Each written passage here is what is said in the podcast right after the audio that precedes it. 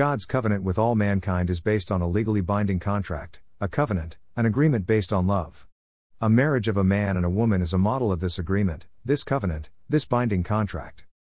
Wives, be subject to your own husbands, as, a service, to the Lord. For the husband is head of the wife, as Christ is head of the church, himself being the Savior of the body.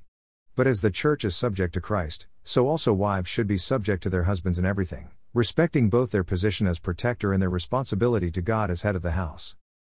Husbands, love your wives, seek the highest good for her and surround her with a caring, unselfish love, just as Christ also loved the church and gave himself up for her, so that he might sanctify the church, having cleansed her by the washing of water with the word of God, so that, in turn, he might present the church to himself in glorious splendor, without spot or wrinkle or any such thing, but that she would be holy, set apart for God, and blameless. Even so, husbands should and are morally obligated to love their own wives as, being in a sense, their own bodies. He who loves his own wife loves himself.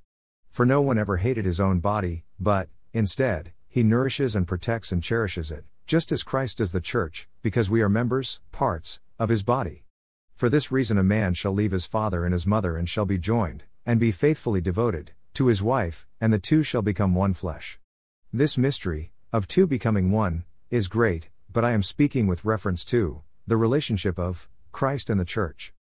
Ephesians 5:22 32 Amplified Bible.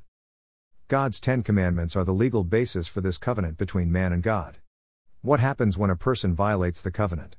Before the Messiah Jesus, the Christ came to dwell among men, the penalties for individual or societal violations were severe.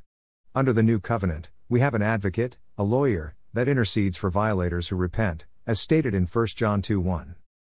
Whether the individual violator or the nation that is the violator, refuses to repent, refuses to turn from their sin and seek forgiveness and submit to God, the covenant is broken. The unrepentant violators betray God's love. God created the world and all that is in it. The unrepentant sinner has betrayed God's love and the covenant is now null and void. Important facts. Fact number 1 God hates sin. He hates all who do evil. Fact number 2 God loves the world and proves this love by sending to earth his Son Jesus Christ to save us. God is not indifferent to our hearts or our behaviors. Fact number 3 God has employed many intermediaries over thousands of years to restore covenant breakers. Fact number 4 God is extraordinarily patient, not wishing for any to perish but for all to come to repentance. Fact number 4 God is not indifferent to the behaviors of mankind. His covenant is based on love. Looking back to fact number 1 God hates sin and sinners. How does this work? Context is king. In the context of the Bible, love and hate are not antonyms. If you require an antonym of love, indifference works.